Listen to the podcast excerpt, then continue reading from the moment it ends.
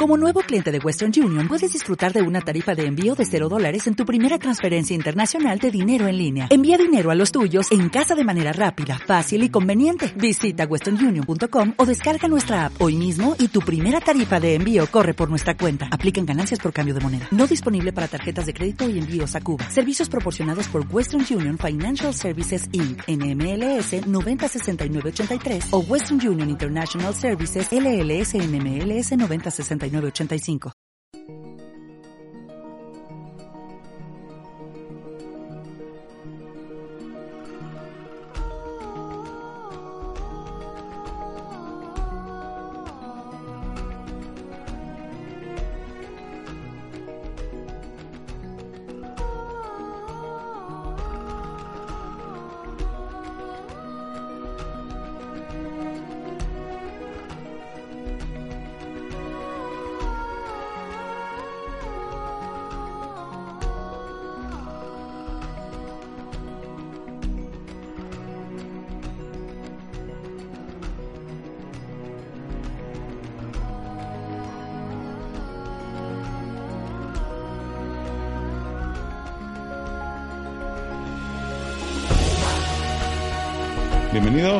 Primer programa de la nueva temporada de Planeta Incógnito. Un programa que hemos decidido hacer un poquito en homenaje a estos días y en homenaje a esos programas que muchos eh, podcasts estamos acostumbrados a realizar cada temporada. Suelen ser los de Navidades, suelen ser los de final de temporada y también el de Halloween. Es una fecha un poco especial, cada vez más, más instalada en la cultura occidental y de la que vamos a hablar durante la tarde-noche de hoy con nuestros componentes, algunos más demoníacos que otros eh, y que están todos con nosotros, a los que dirá buenas tardes. Buenas tardes, Alejandra. Hola, buenas tardes, Héctor, y buenas tardes a todos. Buenas tardes, Olga. Buenas tardes, compañeros. Buenas eh, y terroríficas noches dentro de poco a todos los que nos escuchen. Y buenas tardes, Iván. Ahora es lástima que nuestros oyentes no puedan ver cómo están nuestras chicas de hoy. Bueno, ya lo contaremos. Dejamos alguna captura, ¿no? ya veremos. Y sin más, eh, bueno, el que os habla Héctor Montoya y aquí estamos eh, una semanita más para estar con todos vosotros y eh, con este programa especial de Halloween. Sin mucho más preámbulos, porque luego no nos da tiempo a, abarcar todo lo que queremos abarcar, empezamos primer programa de la nueva temporada de Planeta Incógnito.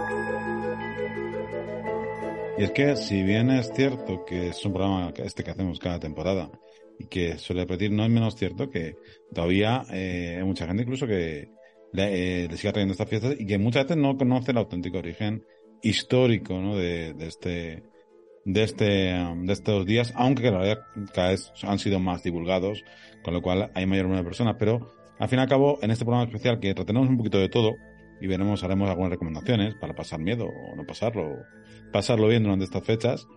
Eh, también tenemos que hacer esta introducción histórica eh, con algunos detalles que conoceréis y otros detalles que posiblemente no conozcáis tan bien o que quizás os descubramos, quién sabe, ¿no?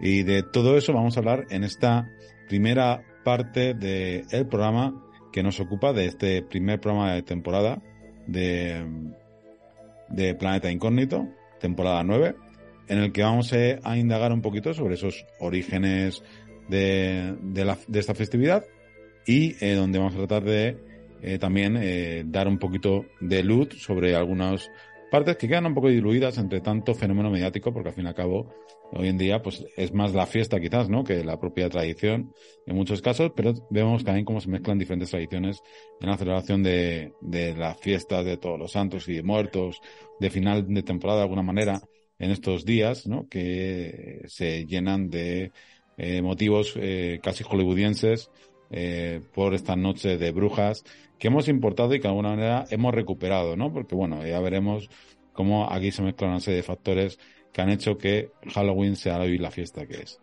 Y poquito más, eh, un poquito de historia, compañeros, de sobre Halloween, el origen, ¿no? Eh, sobre Samaín quizás, sobre todo eh, lo que ha pasado durante estos siglos, ¿no? Desde, desde el origen más druídico hasta, hasta el día de hoy. Como tú decías, Héctor, el origen de la fiesta hoy día eh, tenemos claro que se remonta a la fiesta celta del Samaín.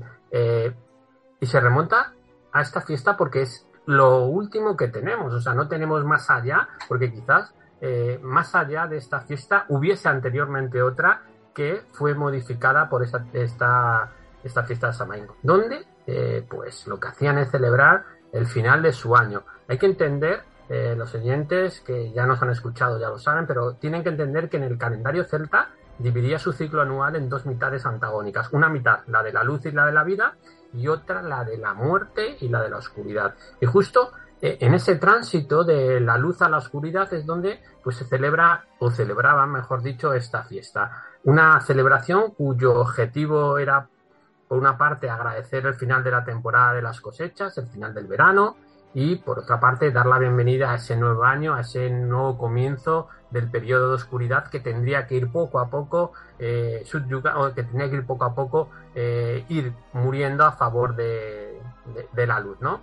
Y este justo era el momento eh, para comenzar con esos preparativos para el duro invierno, se recogían las cosechas, se hacían las matanzas de animales para prepararse para el invierno. Y todo esto pues hacía una pequeña o una gran celebración. De hecho, muchos no saben que también en este punto, en este momento exclusivo, eh, también era el momento para tomar posesión los nuevos reyes y los nuevos cargos eh, para saldar las cuentas como solemos hacer en las empresas, ¿no? Se hace eh, las cuentas anuales, pues justo aquí también se saldaban esas cuentas y se realizaban la, o se tenían en este momento pues se tomaban eh, soluciones o se, se decidía eh, qué, qué, delitos, eh, mejor dicho, se decidía ante mm, delitos atroces, pues se tomaba una decisión, es decir, se juzgaba en ese momento pues muchas de esas cosas que, que habían ocurrido.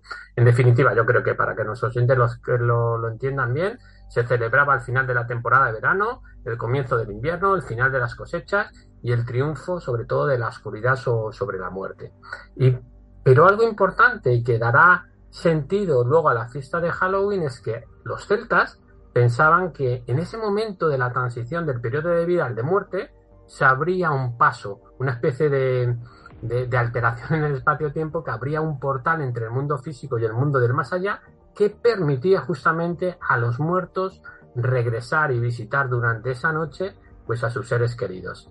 Y aquí los druidas, esos sacerdotes celtas, tenían muchos cometidos. Por una parte, contener a los espíritus malvados que podían penetrar en el mundo físico, porque no olvidemos que no todos los espíritus que venían eran malos, de hecho, lo que hacían era ir los muertos a visitar a sus antiguas familias, de eso las comidas, las luces para guiarles a las casas, pues acudían los espíritus, pero también se podía colar algún espíritu malévolo. Y ahí estaban los druidas para intentar contener pues a estos espíritus malvados. También, por supuesto, los druidas en esta época lo que hacían es agradecer las cosechas que recogían y suplicar nuevas cosechas y más fértiles.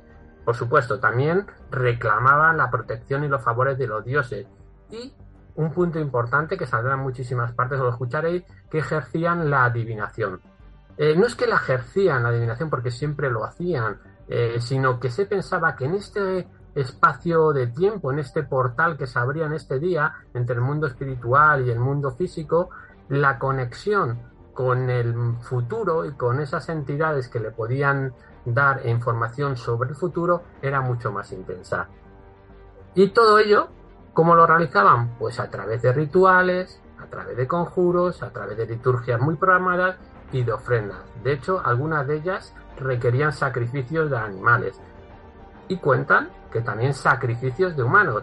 Y eso es lo que ocurrió cuando llegaron los romanos que entendieron que esta eh, fiesta pagana pues era un poco, digamos, eh, cruel y a partir de ahí intentaron modificarla. Y luego ya llegarían pues otras fiestas, como la fiesta romana, esta que estamos hablando de la Pomona, o ya las fiestas más eh, eh, conocidas por todos nosotros, como son las de todos los santos o de los difuntos que se celebra el, el 1 y el 2 de, de, noviembre eh, correspondientemente. Hay, que decir que eso es lo que tenemos de testimonio, digamos, de esos sacrificios ¿no? que realizaban, realmente no tenemos nada escrito de los celtas como tal. Lo que hay viene es de, de, historiadores romanos y demás. Hay incluso controversia, pero claro, realmente pues no hay mm, testimonio como tal, hay testimonio a partir de, esos escritos. Eh, y realmente no sabemos hasta dónde llegaban, ¿no? Si eran más afligidos animales o humanos, porque lo que sí presentaron los romanos fue el sacrificio de, de esclavos. Digo, de esclavos, de, de presos, de, digamos, de delincuentes y demás, eh, presos de la guerra y de, de, guerras que libraban. Entonces, bueno, hay cierta controversia ahí, ¿no? Pero sí parece ser que está instalado y que, que de alguna manera los druidas se encargaban de realizar esos, esos procesos, ¿no? Eh, a lo largo de, de, la historia. Pero no deja de ser todavía un, materia de arqueología y de investigación histórica. Por supuesto, esto, esto es poquito a poco, ya sabes, o sabéis que los druidas no dejaban ningún tipo de información escrita. Entonces, esos son los pasos orales y todas las investigaciones que se van haciendo. Pero bueno, se está empezando a deducir que desde luego sí que se hacían ofrendas a los dioses y que esas mm. ofrendas mayoritariamente eran de las propias cosechas de comida, de mm. sacrificios mm, de animales que, eran también lógicos por, eh, por aquellas épocas y se presupone que también algún sacrificio humano podía haber. De hecho, lo que hicieron los romanos no solamente es que les pareciese muy cruel esta festividad, sino que también, evidentemente, como no era una festividad suya, lo que quisieron hacer es eh, contraponerla, o mejor dicho, eh, aislarla a través de otra celebración suya, que era la de la Pomona, que decía que era celebraciones de, una diosa, la diosa de los frutos, de los árboles, de, de la floración, y lo que se intentaba es rendir culto pues sobre todo pues a toda esta floración, a todas estas cosechas que los romanos eh, celebraban constantemente, porque no olvidemos que uno de sus cultos preferidos era el rendir, valga la redundancia, eh, culto a la uva y por extensión a la vendimia, eh, un manjar suficientemente apreciado por los romanos como para que tuviese su propiedad de celebración. Y así pues muchos es verdad que se siguieron celebrando el Samaín, pero eh, se cambió un poco eh, la forma de, ver la fiesta. Sí, digo, últimamente con el Papa ya eh, en, ese concilio, pues ya de alguna manera se, también se cambió al, Día de Todos los Santos, ¿no? Pero me sorprende incluso, me sorprende la, la sorpresa de los romanos, ¿no? Porque bueno, si bien es cierto que ellos parecen los escritos que, que dejaron, que estaban más, sobre todo Julio César y, demás, le, le, molestaba más el hecho de sacrificar a humanos pero ellos, por ejemplo, en sacrificios animales, por las Lupercales también sacrificaban una cabra cada uno para hundarse de sangre y perseguir a las mozas. Entonces, bueno, también era uno, no es que fuesen tampoco eh, personas que no realizaran sacrificios, aunque fueran de otra manera. Eh, estamos hablando de la civilización y la civilización romana por aquel entonces cuando empezó a conquistar el mundo entero era a nuestros ojos era una civilización también que podemos considerar como cruel pero a los ojos de ellos las civilizaciones que, con las que se encontraron era mucho más cruel, porque el sistema eh, organizativo romano, pues eh, todo lo conocemos y tenía una organización que a día de hoy sigue funcionando en, la democracia, con lo cual, ojo, no quiere decir que todo fuese perfecto, pero ellos consideraban que eh, esas tradiciones, esas culturas, ese folclore que venían de otras de otras civilizaciones eran mucho peor y mucho más crueles que la suya, aunque los romanos también tuviesen eh, métodos crueles totalmente a nuestros ojos. No sé si queréis preguntar alguna cosita más sobre la historia. No, simplemente pues es lo que hemos dicho, ¿no? Que son fiestas que al final pues se han ido suplantando unas con otras dependiendo de la civilización o la reconquista que hubiera. Entonces al final pues también llegaron los cristianos, ¿no? Y como hemos dicho, y la suplantaron por el Día de Todos los Santos, ¿no? Entonces, eh, Samaín o Samhain también eh, dura duraba antes cerca de tres días. El calendario que teníamos no es igual al que tenemos ahora. Entonces eh, duraba como tres o cuatro días también. Y luego además no, no solamente era una celebración de ánimas, sino que realmente yo sí que quiero remarcar que, que el Samaín o Samhain era una, una festividad, una fiesta de, de honra a todos esos espíritus, pero espíritus casi más como metáfora que como seres eh, de otro, de, un inframundo, ¿no? Que también, por eso que has comentado tú, Iván, de que se creía, existía la creencia de que en ese preciso momento se abría esa especie de portal entre los vivos y los muertos, ¿no? Eh, estamos hablando, la, cultura celta, esta fiesta celta, estamos hablando de diferentes ubicaciones a lo largo de, de Europa y había diferencias sensibles, pero que al final era una festividad, digamos, optimista de, de, poder compartir y poder celebrar todo lo que se había recogido y lo que se iba a recoger, ¿no? Y, y, y a celebrar esa vida más que la muerte. Por eso muchas de las costumbres también consistían en dejar a esos a esas ánimas o, a esos espíritus que venían del más allá, dejarles una ofrenda también de comida, ¿no? Eh, por eso en algunas culturas pues se deja, en Alemania me parece que es, se dejaba pan y leche en la puerta, en otras pues se quitaban los cuchillos para no hacerles daño, en otras, bueno, hay, hay como diferentes eh, formas de recibir a esas a, esos espíritus, ¿no?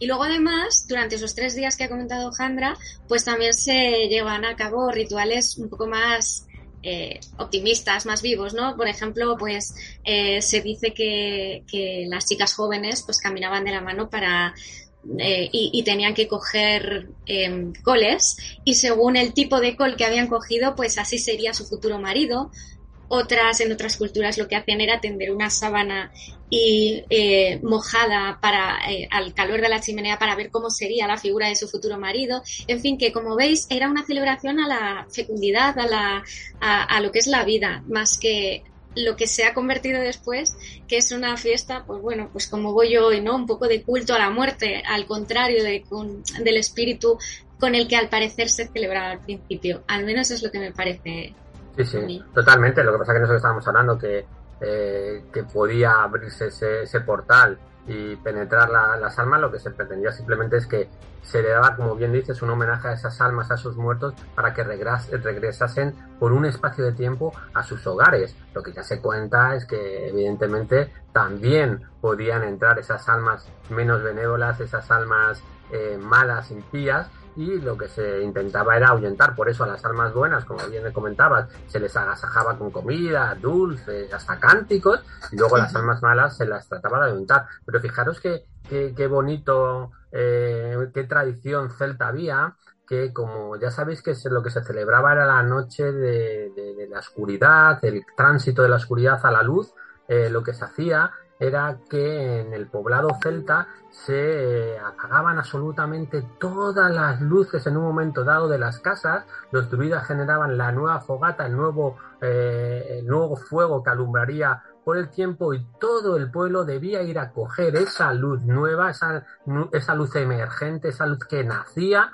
y con esa luz llevarla a sus casas y empezar a encender sus chimeneas y todas pues sus velas para que a partir de ese momento la nueva luz poco a, poco, a poco fuese ganando terreno a la oscuridad seis meses eh, más tarde. Y estas son pues esas pequeñas tradiciones que tenían en, en, el Samaín, en esta eh, fiesta tradicional celta, de que yo estoy seguro que más adelante tendremos que, como decía al principio, que esta mm, fiesta celta bebe de otras fiestas y de otras culturas todavía mucho más primitivas.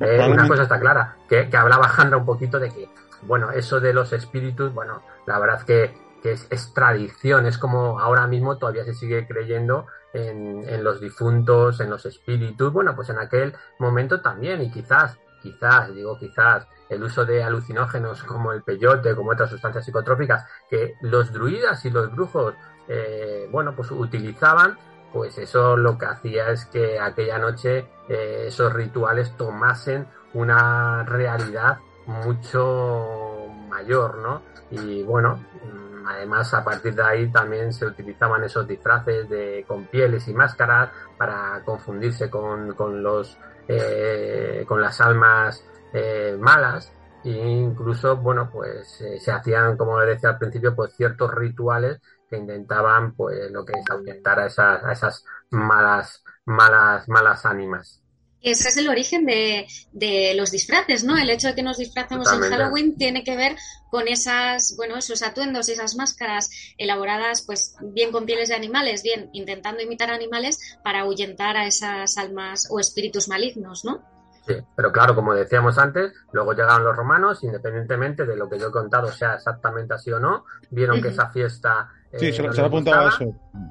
Sí, y pues eh, pusieron o impusieron su propia fiesta que luego posteriormente cuando la religión cristiana eh, se popularizó y tomó el auge de las creencias sobre todo en Europa pues lo que hicieron es lo mismo es instaurar sus propias fiestas en la fiesta de los romanos que a su vez como bien hemos contado venía de la fiesta del Samaín y se impusieron la fiesta de todos los santos, que es el 1 de noviembre, que por cierto no era en esa fecha actual, pero se cambió para hacerla coincidir y hacer que la fiesta de los romanos y Samaín empezase a perder peso, y la fiesta de los difuntos en sí, que es el 2 de noviembre, que mucha gente en la tradición actual, en la cultura actual, confunden la de todos los santos y la de los difuntos. Y la de los difuntos no es una festiva nacional y la gente la suele celebrar también junto con el Día de los Santos, porque cuando se va a ver a sus difuntos, por ejemplo en Europa, lo hacen el Día de Todos los Santos, que es cuando se celebra los santos canonizados, no los difuntos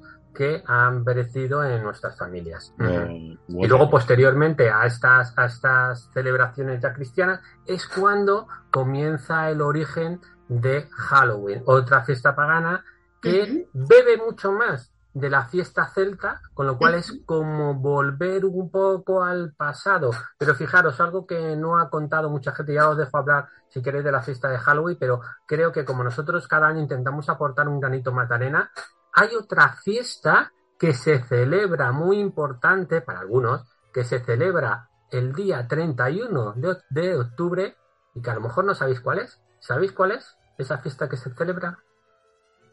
Se celebra el día de la Reforma Protestante de Martín Lutero.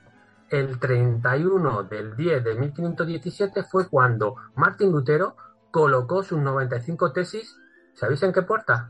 en la puerta de una iglesia. Pero ¿sabéis cómo se llama esa puerta de la iglesia? La iglesia de todos los santos de Wittenberg, Alemania. Ahí colocó esas 95 tesis y fueron las tesis que al final generaron la reforma de la Iglesia Católica, lo que quería generar esta reforma y generar un movimiento en contra del papado y a favor de la espiritualidad, un concepto que hoy día está muy de moda. Lutero defendía esa esencia de la Iglesia cristiana y está totalmente en contra contra la organización eh, estaba en contra de la organización papal y vaticana, ¿no? Eh, el punto de inflexión de Lutero para hacer mm, partícipe a todo el mundo de, estas tesis, de esas tesis que puso en, la puerta de todos los santos el 31 del 10, fue una autorización eh, del Papa León X a la reducción, fijaros, de castigos de los pecados si se donaba dinero para construir la Basílica de San Pedro de Roma. Esto ya le, le, encolerizó a, Lutero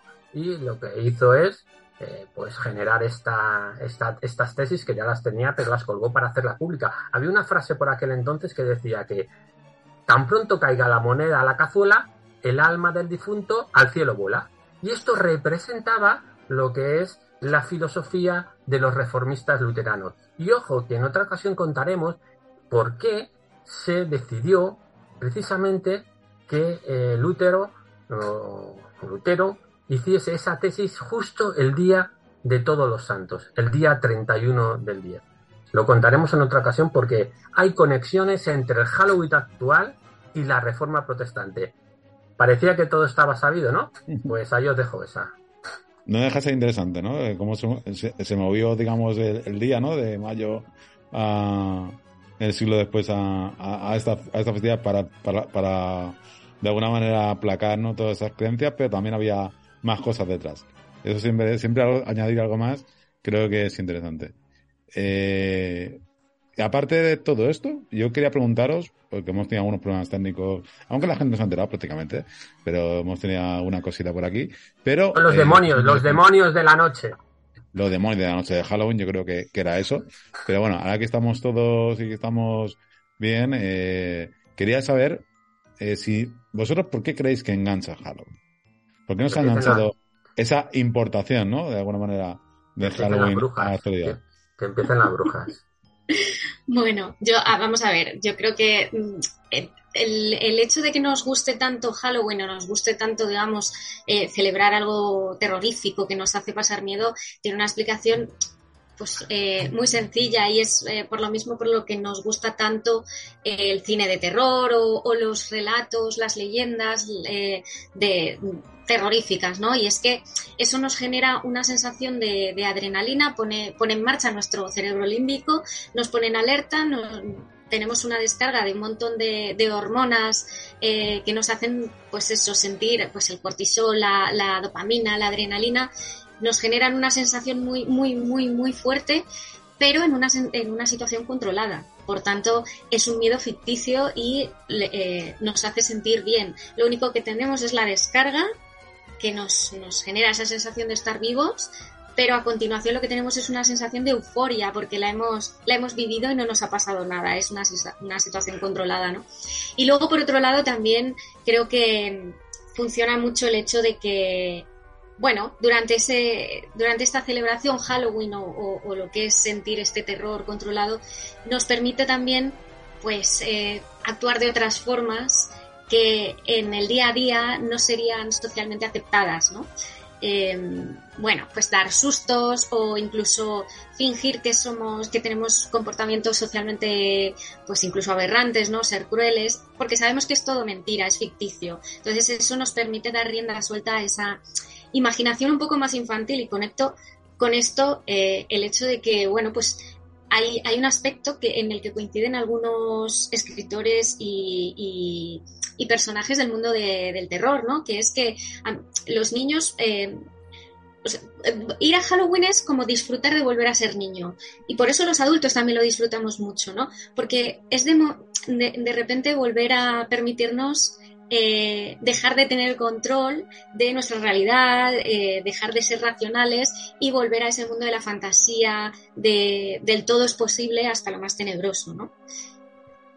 Pero fíjate, y, os lo comento a las dos, Olga, eh, eh Sandra, que sois psicólogas, eh, que a nivel psicológico los disfraces pueden permitirnos conectar eh, con las cosas que nos asustan. Yo lo estoy viendo a diario en los niños pequeños que les asustan, por ejemplo, sobrinas, que, que, les da mucho miedo todo esto del terror, pero sin embargo no les da miedo disfrazarse de algo horripilante, ¿no? Es una forma como de conectar y poder salvar esas barreras que tienen con, con ciertos seres malignos, ¿no?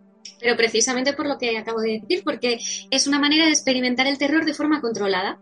El control lo tienes tú, sabes que es ficticio, entonces te puedes enfrentar a él, ¿no? Es, un poco la base.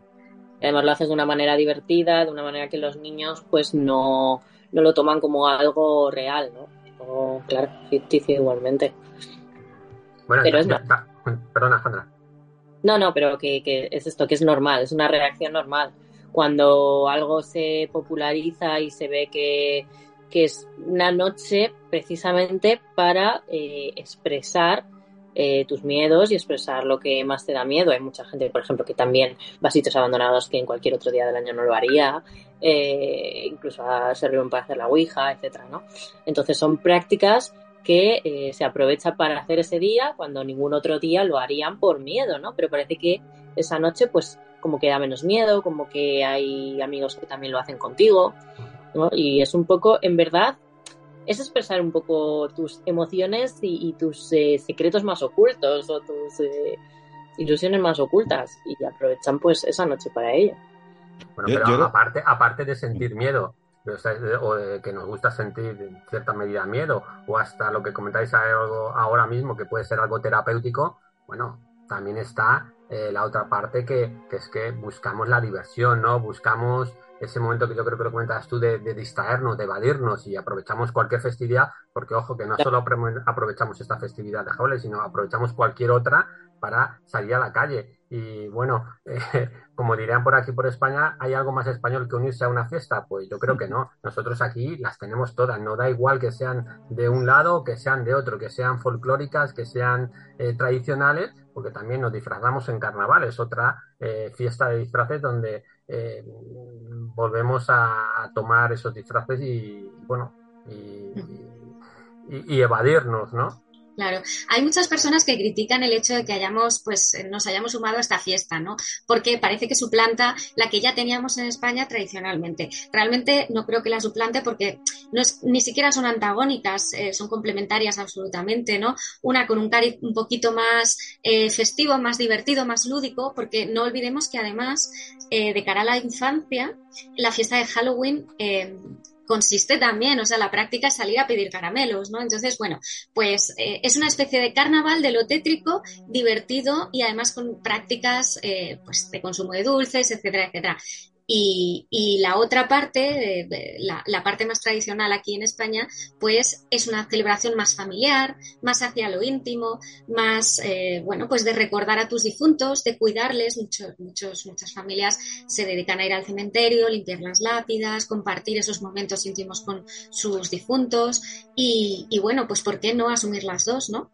Sí, pero ojo que a lo mejor lo hablamos en la segunda parte. Estabas hablando que eh, ambas eh, creencias o ambas tradiciones no son antagónicas, pero desde un punto de vista eh, teológico, sobre todo de, del concepto de religión, eh, son totalmente opuestas, porque una es una celebración de la luz, una tradición tradicional de, del Dios bueno, y otra justo están conectadas con el Dios malo, o mejor dicho, con el demonio, ¿no? Entonces, bueno, las religiones sí que mayoritariamente todas niegan eh, Halloween como algo que no sea una festividad antagónica a los que a su propia religión o a su propio o a su propia filosofía, ¿eh? Uh -huh. Sí, pero bueno, eh, eh, al, fin, al, fin, y al cabo es que estamos hablando de, de un concepto pagano, porque viene de Samaín, ha evolucionado, ya no hay sacrificios. Afortunadamente, bueno, alguna vez vemos algún sacrificio de ritual, de alguna ya hablaremos otro día de Wiccas y demás, que eso da, merece otro programa. Pero al fin y al cabo eh, es una, una importación, eh, nos la han vendido muy bien, es cierto, eh, la han remodelado mucho, la han lavado la cara bastante, pero no deja de ser una celebración que se celebraba en, en, en, Asturias, en Galicia, de otra forma, con nabos en lugar de calabaza, ¿no? El calabaza fue, uh -huh. fue que al llegar a Estados Unidos no había nabos y, y calabazas había un montón, ¿no? Entonces, bueno, pues era la opción fácil y al final se ha popularizado la calabaza como símbolo de Halloween, ¿no?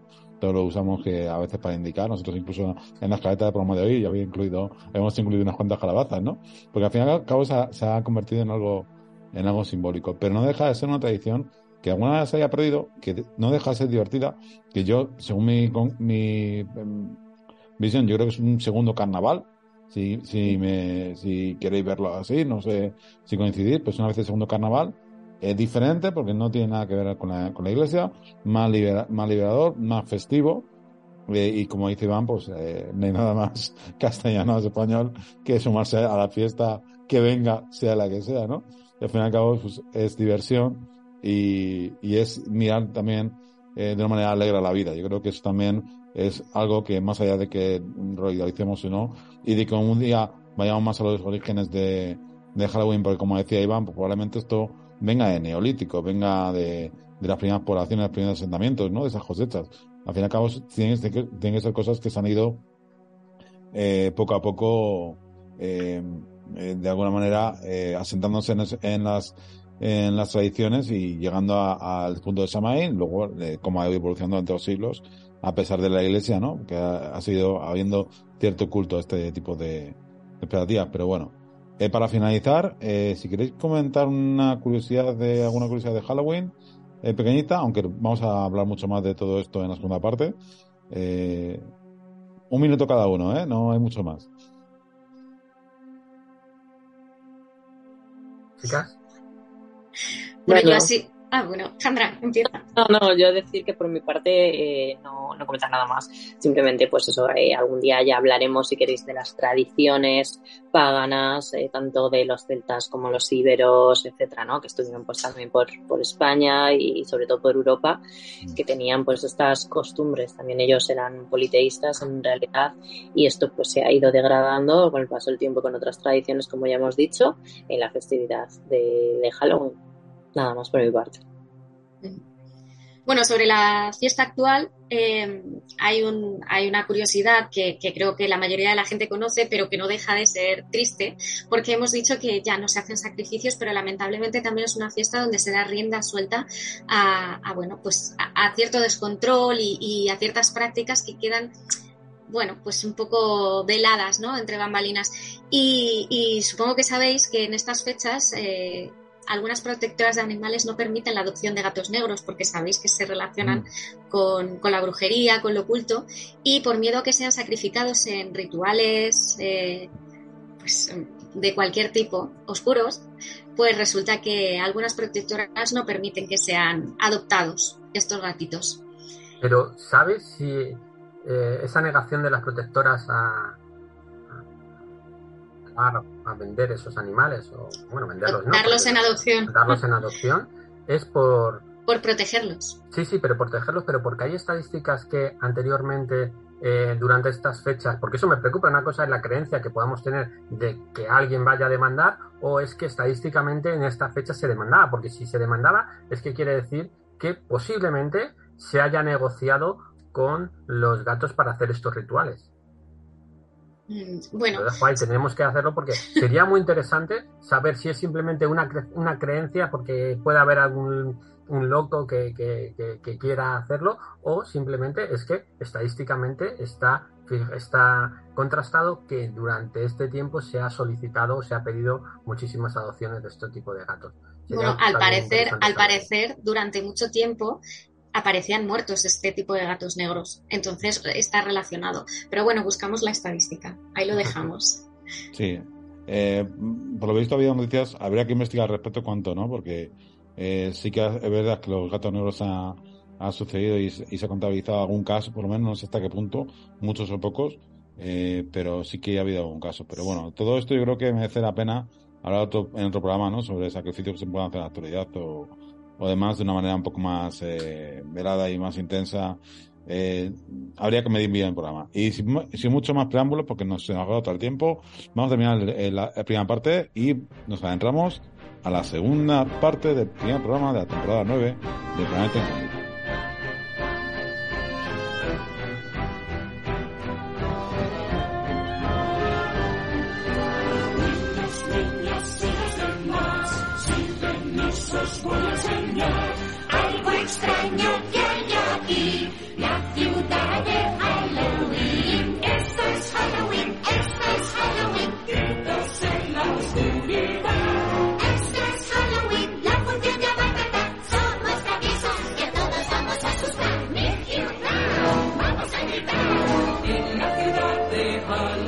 Yo soy el monstruo que se esconde en todas partes. Dientes apilados, ojos muy brillantes. Yo siempre me escondo detrás de la escalera. Siempre tengo arañas en mi cabellera. Esto es Halloween, esto es Halloween, Halloween, Halloween, Halloween, Halloween. En la ciudad que es mi hogar, el día de difuntos voy a celebrar.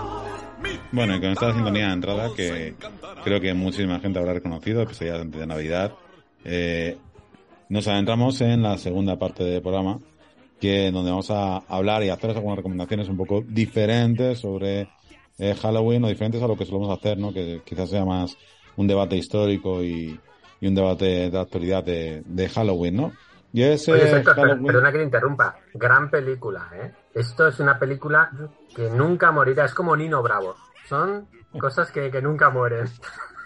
Gran película, en efecto, y gran película de, la quizás eh, saldrá en debate ahora mismo, ¿no? Tampoco quería hacer mucho, pero una gran, gran película, sin, sin duda de Tim Burton, eh, que además con gran banda sonora, todo la acompañaba, un estilo, este, eh, un estilo visual muy característico, muy gótico, y que de alguna manera nos transporta a ese mundo, ¿no? De, total de Halloween, ¿no? Con ese stop motion eh, muy, muy característico.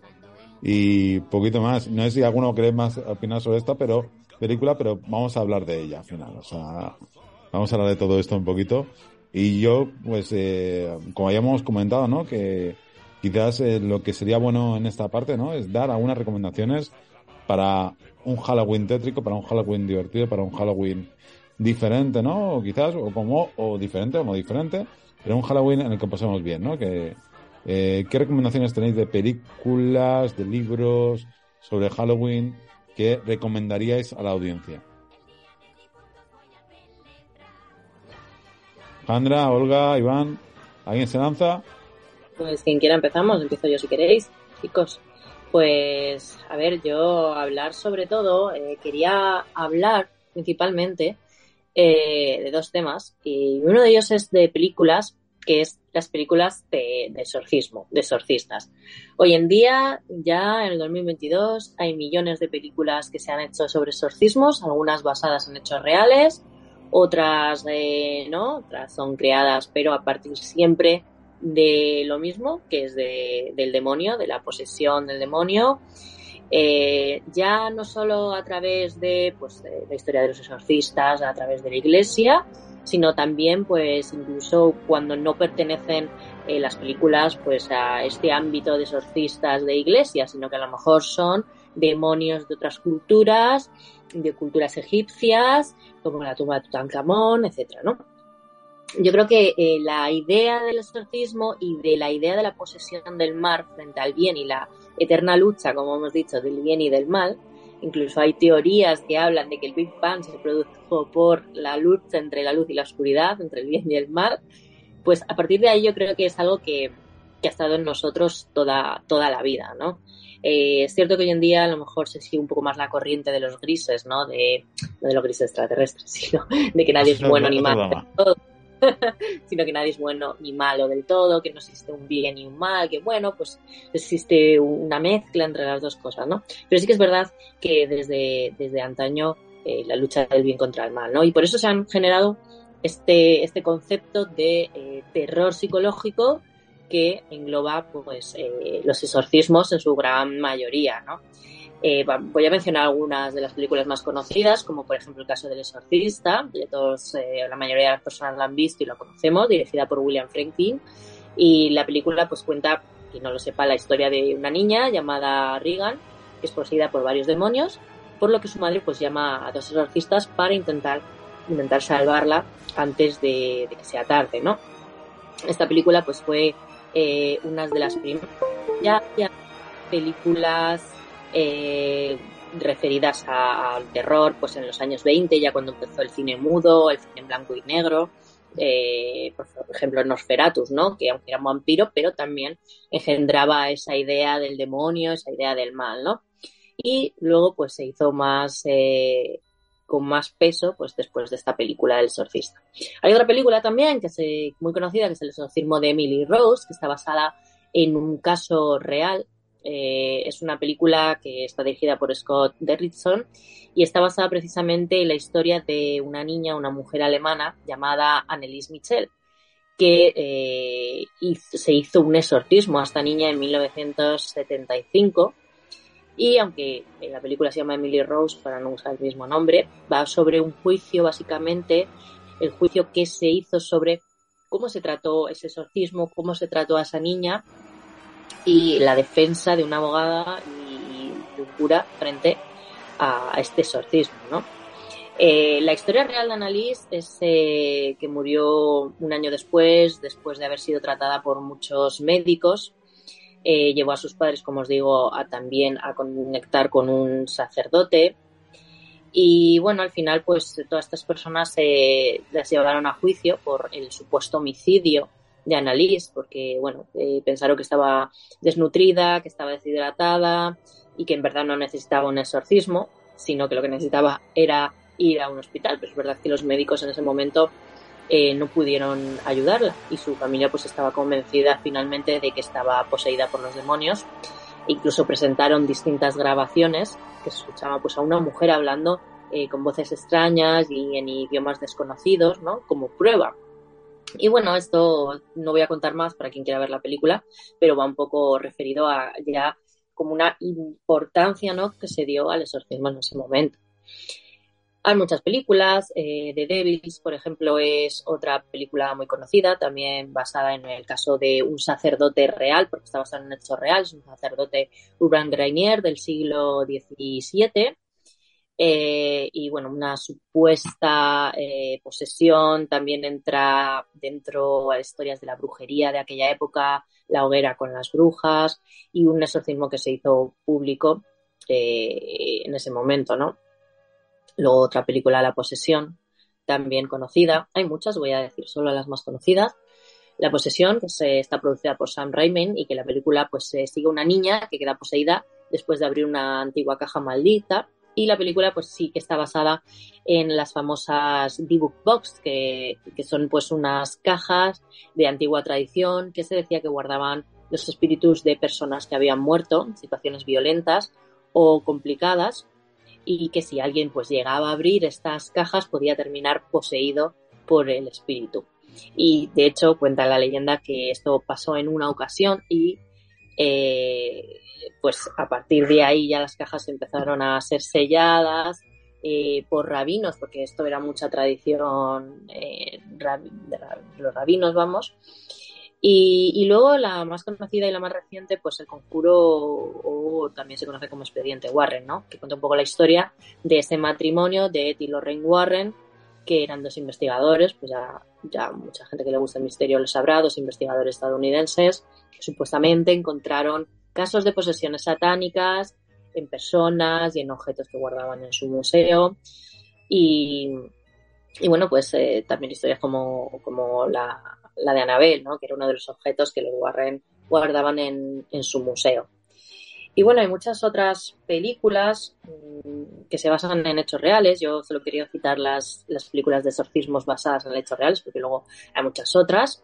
Eh, pero, por ejemplo, tenemos Verónica, que se refiere un poco al caso, cuenta un poco la historia del caso de Vallecas que pasó en, en España, Madrid, eh, el caso de Amityville, la casa embrujada de Estados Unidos, eh, Líbranos del Mal, por ejemplo, que también está basada en un agente de policía real de Nueva York que se ve envuelto en varios asesinatos, pero que luego al final pues son muchas posesiones por, por demonios tendrá pues eh, que resolver nuestros casos y está basada también en hechos reales, ¿no? Pero bueno, luego hay otras eh, películas que no están basadas en ningún, en ningún hecho, simplemente cogen la idea de los exorcismos, como el exorcismo con ética, etcétera, ¿no? Y bueno, es un poco, creo que eh, lo que nos ha llegado hoy en día es este temor siempre al oculto, a lo que no podemos controlar, eh, aquello que no podemos ver, ¿no? De hecho, precisamente esta noche he soñado con, con, con demonios, no sé por qué, será porque eh, es Halloween, evidentemente, y mi mente pues está en eso. Y, y sí, y, el, y era un poco el sueño, el temor de la lucha con algo que no podemos ver, que no podemos controlar y que no sabemos contra qué estamos luchando, ¿no? Es curioso, si, si me dejas puntualizar, cómo, el demo, cómo la demonización de la iglesia de estas tradiciones ha logrado eh, que el arquetipo de, de, del demonio como arquetipo de, de, digamos, de Halloween, como elemento de Halloween, sea muy característico y cobre muchísima fuerza. Y ya, bueno, dependiendo de las películas no, no se restringen a Halloween, ¿no? Pero al final como es en Halloween donde quizás las vemos más, las podemos, o tiene un mayor sentido, ¿no? Pero es curioso como el demonio cobra una, una, una fuerza eh, muy, muy brutal en estos arquetipos que, que se han ido formando a lo largo de siglos, ¿no? De esta denominación ya no solo de estas tradiciones, ¿no? Sino de otras, de, de la tradición de Halloween como tal, sino también de muchas leyendas, de duendes y demás que no entraban dentro del catálogo oficial de la iglesia, ¿no? Al final, la iglesia, eh, con sus intentos de demonizar y de, y de ocultar, ¿no? otras tradiciones, al final, quizás eh, lo que ha hecho es potenciarlo más, ¿no? Sobre todo como lo tenemos hoy en día. Pregunto. Sí, el concepto del mal ha engendrado muchos personajes a lo largo de la historia eh, ya tanto de vampiros, hombres lobo, etcétera, etcétera, ¿no? Al final es, es, es siempre, ¿no? Es de el gen, gen, engendrar el mal en diferentes formas, en diferentes personajes con diferentes actitudes.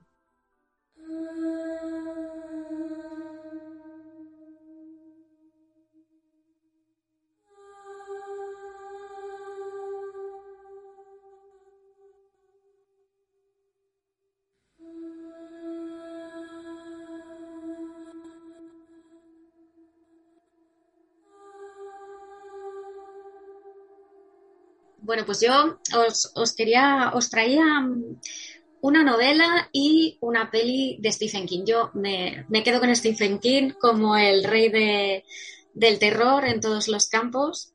Eh, bueno, o sea, yo creo que es indiscutible que te puede gustar más o menos su forma de escribir, pero que al fin y al cabo tiene una prolífica carrera de, de como, como escritor, como novelista, con multitud de obras eh, importantísimas dentro del ciclo de, terror, ¿no? De, de, lo que es el género de terror, eh, desde el miedo más psicológico hasta, hasta el miedo personificado en, en, en personajes muy concretos, ¿no? Y en miedos muy específicos y que ha tenido una evolución tremenda a lo largo de, bueno, pues desde que inició su carrera con diferentes temáticas, ¿no? Y, y, bueno, un libro que a mí me encantó cuando lo leí de adolescente y que lo volvería a leer de nuevo, a pesar de que, como en el, en, el caso de la mayoría de sus libros, luego hay una réplica en el cine, ¿no? Pero, pero este, este sí que recomendaría, si, si nadie ha visto, o sea, si alguien no ha visto la película, que leyera el libro previamente, porque el libro eh, puedo jurar que es que te genera esa sensación de, terror, ¿no? De desagradable. O sea, no es un terror, no es un terror que, que te dé susto como tal, sino que te mantiene en tal tensión que la descarga de adrenalina de la que hablábamos antes se produce de verdad, ¿no? Y, y además te confronta con muchas emociones. Estoy hablando de Cementerio de Animales. Cementerio de Animales, que para quien no lo conozca, trata básicamente de una familia que se traslada a una localidad nueva en el campo eh, con motivo del nuevo trabajo del padre. Y eh, bueno pues eh, se traslada a una, una, vivienda que está al borde de una carretera bastante peligrosa. Y bueno pues es una carretera donde pues aparecen animalitos muertos cada dos por tres. Entonces eh, los niños del pueblo han creado un, cementerio donde entierran estos animalitos, ¿no? Ya está, estamos hablando de un primer contacto de la infancia con la, con la muerte, ¿no? Con el concepto de muerte. Pero es que más allá de ese cementerio de animales, eh, hay un cementerio de origen indio de, de los Mimak que está afectado o está controlado por un espíritu mm, malévolo, ¿no? Eh, y, bueno, ese espíritu afecta a todo lo que se encierra allí. Bueno, no quiero desvelar todo el libro, solo eh, decir que evidentemente, como todos podemos esperar, ocurre una tragedia. Eh, primero atropellan al gatito de la familia y es el primer experimento. El, el padre de familia a través de la recomendación de, su vecino, que es un personaje también muy importante en, el libro, pues eh, entierra al gatito en el cementerio indio y el gatito vuelve a la vida. Ya empezamos a... Eh, estamos hablando además de, un, señor, eh, este padre de familia, que es médico de profesión, totalmente racional, no cree en la vida después de la muerte, tiene unas creencias muy, muy racionales, ¿no? En contraste con su mujer, la madre de la familia, que es una mujer, eh, bueno, pues que, en su infancia tuvo un contacto con la muerte, ya que su, su, hermana tuvo una enfermedad terminal que le afectó mucho y ella es incapaz de hablar de la muerte, ¿no? Y si cree en el cielo y cree en la vida después de la muerte, etcétera. El tema de la muerte es, está presente durante toda la obra, pero, pero además es que se une el tema de, de de los seres queridos, ¿no? Del duelo, de aceptar la muerte de nuestros seres queridos. ¿Por qué? Pues porque otro atropello es del hijo menor de esta familia, ¿no? Y bueno, pues os podéis imaginar, aquí salen zombies, zombies que están poseídos por este espíritu maligno de, del cementerio indio, eh, y que aún así, a pesar de, de, bueno, pues de que estos, bueno, es el chavalín cuando, cuando pues eh, resucita, resucita como, como este espíritu maligno que además eh, pues es violento y es que no sé si desvelarlo todo, solo decir es que, está haciendo mucho incluso, spoiler, Olga. incluso a pesar, incluso a pesar de esta de esta situación, hasta dónde es capaz un padre de o, o, una persona que ama a otra, ¿no? De, de luchar por mantenerle aferrado a, a sí, ¿no? Porque, porque bueno, al final las, la, las personas, digamos que nos movemos por esos sentimientos tan fuertes. Y en este libro se maneja mucho esa idea de relacionar eh, el terror con los sentimientos más profundos, los, que te salen de las entrañas, ¿no? Eh, y concretamente el no ser capaz de aceptar la idea de la muerte, sobre todo cuando no estás preparado a ello, cuando es de un, ser muy cercano, cuando es tu hijo y no has sido capaz de protegerle, cuando es tu mujer y la amas. eh, y estar dispuesto a traerles de nuevo, aunque ya seas consciente de que no son ellos realmente, pero solo el hecho de tenerles en cuerpo es suficiente porque no eres capaz de aceptarlo, ¿no? Entonces, en este libro no hay, digamos que no hay un vampiro, no hay un, un ser terrorífico, incluso este espíritu maligno ni siquiera tiene una personificación, es, es simplemente el terror de, a la pérdida.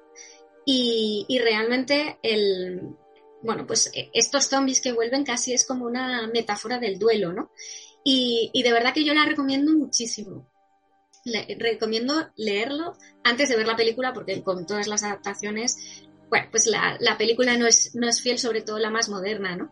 Mm. Pero bueno, yo lo recomiendo muchísimo, a mí me hizo pasar mm, malos ratos, se te queda mal cuerpo. De hecho, está basado en un momento autobiográfico de Stephen King, porque le pasó de verdad. Él estuvo a punto de perder a su propio hijo atropellado eh, en una carretera eh, que estaba pegada a la casa donde ellos vivían de alquiler en un momento dado de su historia, ¿no? Y, bueno, esto le produjo unos sentimientos y unas reflexiones muy drásticas y de hecho él cuando escribió el libro le pareció tan bruto que lo guardó en un cajón y estuvo tiempo sin atreverse a, a sacarlo a la luz, ¿no? Porque le parecía que había jugado demasiado con temas que creía que no iban a ser aceptados, como es la muerte de tu propio hijo y devolverlo a la vida, etcétera. Y sí, sí que gustó, de hecho fue éxito de ventas.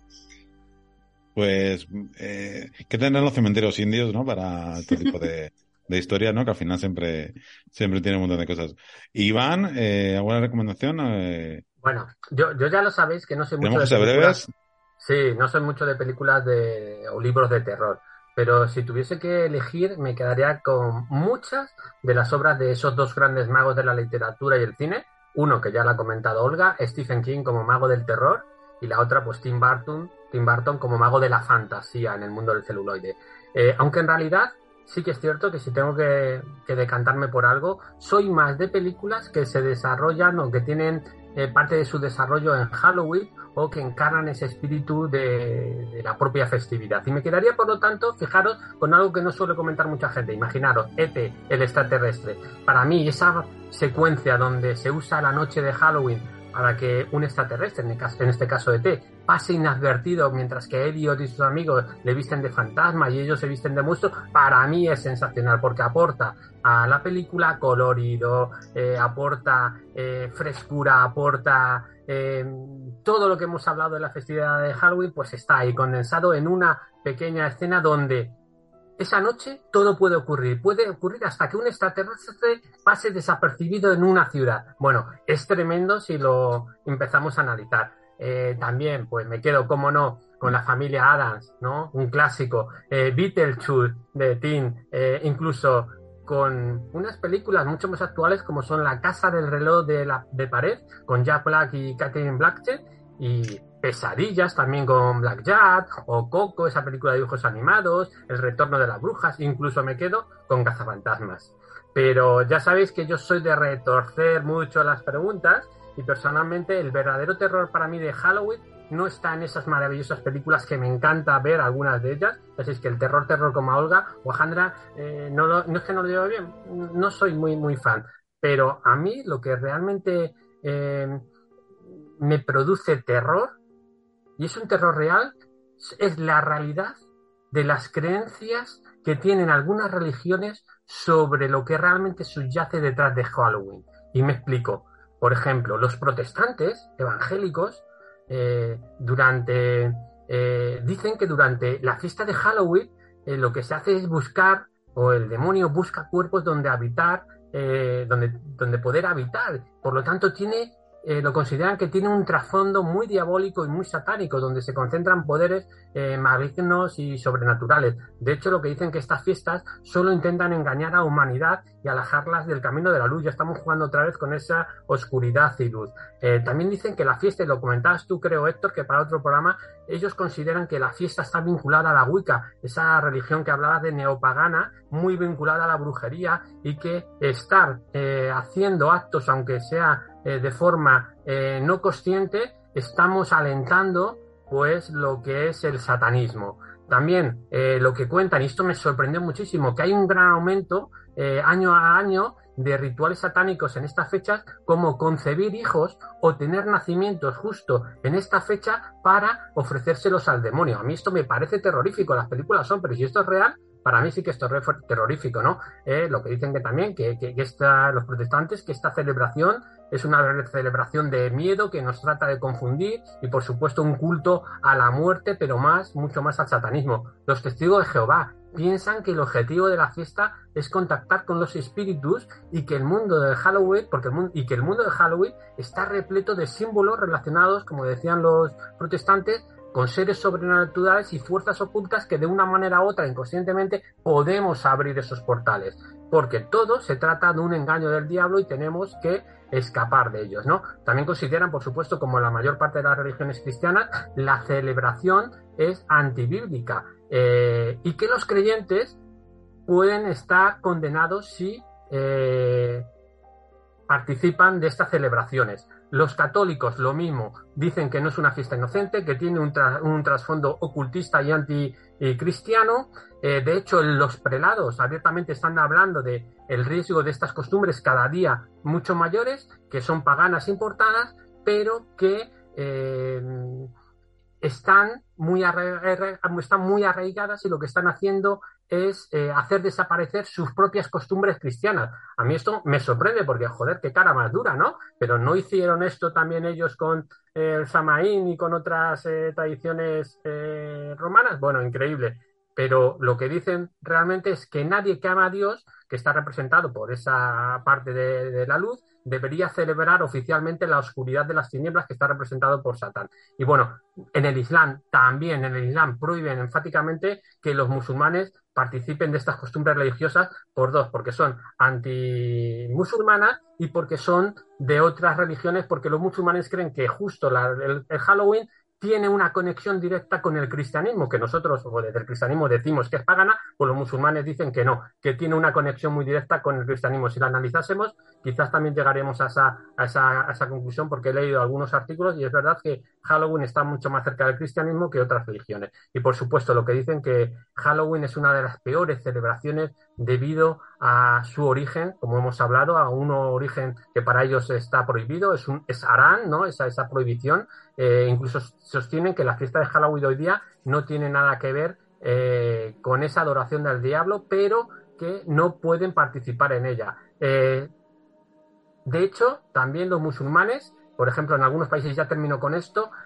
para ellos eso es una fat, fatwa, me parece que se dice fatwa, que es una orden islámica donde se prohíbe tajantemente la celebración, ya que va en contra de su ley islámica y que está, o mejor dicho, que puede estar hasta penado. Bueno, para mí esto es mucho más terrorífico porque son realidades, que una persona puede estar penada por hacer o por salir un día a hacer esta celebración es mucho más peligroso que el que en un relato o que en una película haya miles de muertos que no dejan de ser ficticios. Esto es real y muchísimas creencias cada día están más en contra de Halloween y están eh, tirando bulos, tirando información errónea para confundir a quién, pues a sus mm, feligreses y a toda la población. Con lo cual, ojo, peligro que aquí sí que puede haber un, un problema de, de, de, entendimiento de qué son estas, estas fiestas.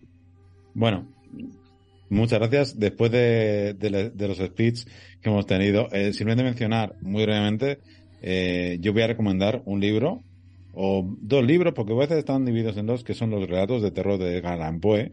Y lo recomiendo por una circunstancia, porque realmente eh, toda la cultura que, no sé, me ha dicho entre comillas, ¿no? Que de Halloween, eh, ha habido una transformación del culto más celta a un culto gótico, ¿no? Eh, que se desarrolla en el siglo XIX y que eh, Poe ha sido un gran exponente de todo ello. Y de hecho, Tim Burton, su pesadilla de Navidad, con toda su estética, y, importa mucho de esos, de esos, de esa estética, de esa, de esa poesía gótica, tienen todas eh, sus, eh, sus, obras, sus películas, sobre todo en esta de Pesadilla antes de Navidad, que al fin y al cabo eh, quería recomendar este, este libro, ¿no? Gótico, que también podemos encontrar otros ejemplos, ¿no? De, de cuentos góticos de otros autores, pero creo que Edgar Allan Poe eh, ha, influido muchísimo en este tipo de, películas de Tim Burton, especialmente pues, antes de Navidad y en, y en otras como Eduardo Manos Tijeras y demás, menos eh, halloweenienses, si se me, si se me permite el, el término, el palabra, pero que al fin y al cabo inunda toda su estética, ¿no? Este y otros eh, elementos, otros eh, autores que, ha- que han, que de alguna manera eh, vemos una clara influencia en, en, las películas y en la obra de Tim Burton, ¿no? Desde luego, sin lugar a dudas, eh, sin lugar a dudas, eh, Tim Burton es un gran, digamos, ha aportado muchísimo a esta cultura de- del terror nueva, ¿no? Esta que mezcla con lo gótico y demás. Bueno, antes de terminar, eh, ¿algún libro más que queráis recomendar? O Yo para libros? Yo para finalizar simplemente hablar eh, brevemente, muy brevemente, de eh, para mí uno de los autores más importantes que es Lovecraft, ¿no? Porque su obra pues eh, es una amplia obra eh, de los relatos más importantes que ha hecho en, el terror del siglo XX, ¿no? Lovecraft era una persona, pues también su personalidad, ¿no? Eh, iba un poco con, con este rollo que él escribía, era una persona solitaria, que se dedicaba pues a leer, eh, le gusta mucho la astronomía y se carteaba mucho con aficionados de la literatura macabra de la época, ¿no? Sobre todo Lovecraft lo que escribía era relatos. De hecho, sus relatos pues se trataban de esto, de espíritus malignos, de posesiones psiquiátricas, de mundos oníricos, ¿no? Donde el tiempo y el espacio pues eh, se alteraban de una manera que él lo, lo describía y lo contaba de una manera pues muy, muy personal y muy lo que es Lovecraft, ¿no? Eh, Lockhart escribió solamente eh, relatos cortos, pero sí que tuvo una obra, eh, Los mitos de, de una novela muy, muy amplia, ¿no? Y simplemente, pues, eh, yo recomendaría para quienes eh, quieran empezar a leer Lovecraft, porque es verdad que Lovecraft ha creado, pues, escuela y son de los escritores, pues, más admirados de su obra, aunque en vida no tanto, pero sí que después de su fallecimiento, pues, se hizo más reconocido. Y yo empezaría un poco por eh, los mitos de Chuluk, aunque es, es, largo y complicado de leer. Y también otra obra que me gusta bastante, que es eh, La colina. A ver, un momento. Bueno, decir que, por ejemplo, el Necronomicon, que es muy conocido, decir que no es real, que es un libro que no es de Lovecraft, simplemente pues él tomó ideas de un libro antiguo árabe que él cogió como que ahí estaba escrita la, la, verdad del mundo, ¿no? Que en verdad habían llegado aquí pues poderes reptilianos, etcétera, ¿no? Y lo conjuntaban un poco con eso. Pero, pero La montaña de la locura, que es otra de las que quería recomendar, y Chulu, yo creo que son de los libros que, que hay que leer al menos una vez en la vida. Desde luego, eh, Lovecraft es otro digamos, autor que hasta se merecería un programa, ¿no? De misterio igual también que fue.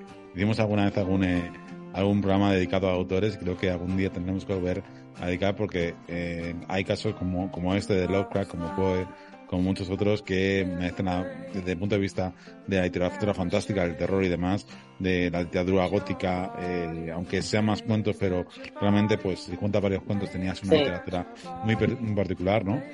Eh, pues al final eh, está ahí, subyace un poquito en todo lo que hemos heredado de alguna manera y que deja de ser muy interesante. Muchas gracias por la recomendación, muchas gracias por todas las recomendaciones. Tenemos películas, tenemos libros, tenemos reflexiones para, eh, para este Halloween. Esperemos y esperamos que todos lo paséis muy bien, lo paséis de miedo, nunca mejor dicho, y poquito más. Y despedirme eh, hasta la semana que viene, de, o la semana que viene, o cuando volvamos, porque vamos, ya anticipamos que vamos a hacer eh, quizás los programas un poquito más separados, pero con mayor, eh, mayor profundidad, para intentar que, que gusten a todos y que tengan el peso que, que nos gusta darle a, a cada tema en Planeta Incógnito. Y sin mucho más, eh, seguidnos en las redes, planetaincógnito.es, facebook.com eh, para planeta.incógnito, Radio de Next también nos distribuirán, etcétera, etcétera. Y sin mucho más, yo creo que nos tenemos que despedir antes de que vengan los espíritus a por nosotros. Eh, buenas tardes, noches, Olga. Buenas tardes, noches a todos, a todos los que nos hayan escuchado. Espero que pasen un Halloween muy terrorífico, si puede ser con poca luz, con luces muy tenues, pocos sonidos y que se dejen llevar por la sugestión, muchísimo mejor. Buenas tardes, noches, eh, Jandra. Buenas tardes, noches a todos y a nuestros oyentes que pasen una buena noche. Iván. Bueno, pues buenas tardes igualmente. Y para terminar, yo creo que vamos a hacer un resumen de todo lo que hemos hablado en esta hora y pico, pero no lo vamos a hacer nosotros. Lo va a hacer eh, unos compañeros que podéis encontrar en YouTube, que son Destripando la Historia, son Pascu y Rodri.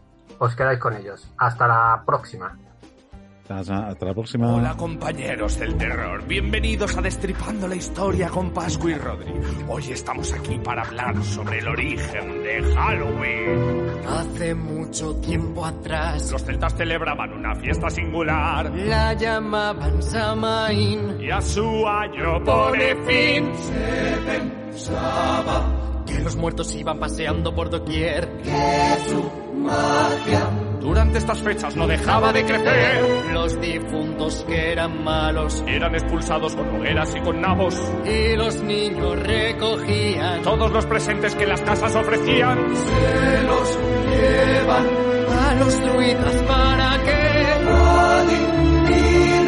Pero antes han de hacer unos cuantos sacrificios humanos, animales y de hortalizas variadas.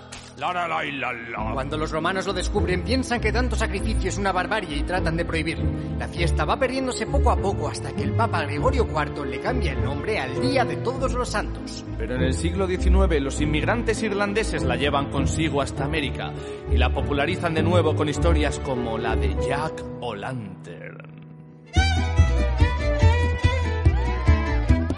Stinky Jack era un bribón, ruin, astuto y bebedor, tanto que engañó hasta el diablo. Este un día apareció, pero Jack le atrapó usando una cruz de su bolsillo. Quiero que me des 10 años más. Cuando vuelve a cobrar, le vuelve a engañar. Con cruces le encierra en un manzano. ¿Cómo has vuelto a ganar?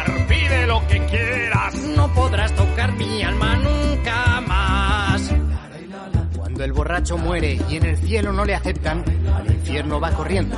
Pero Satanás recuerda Que tu alma solo es tuya y que no puedo tenerla. Y si quieres el descanso, ve a buscarlo por tu cuenta. Unas brasas le lanzó, con un nabo fabricó un farol que alumbra su camino. Va vagando sin cesar, nadie le puede tocar. Él es el errante Jack. Y como en Estados Unidos había excedente de calabazas, decidieron usarlas como farolillos en vez de nabos para ahuyentar así al diablo en Halloween. Si celebras Halloween, hazlo con cuidado, no vayas sacrificando peña. Y si quieres espantar rápido al diablo, pon un yacolante en tu puerta.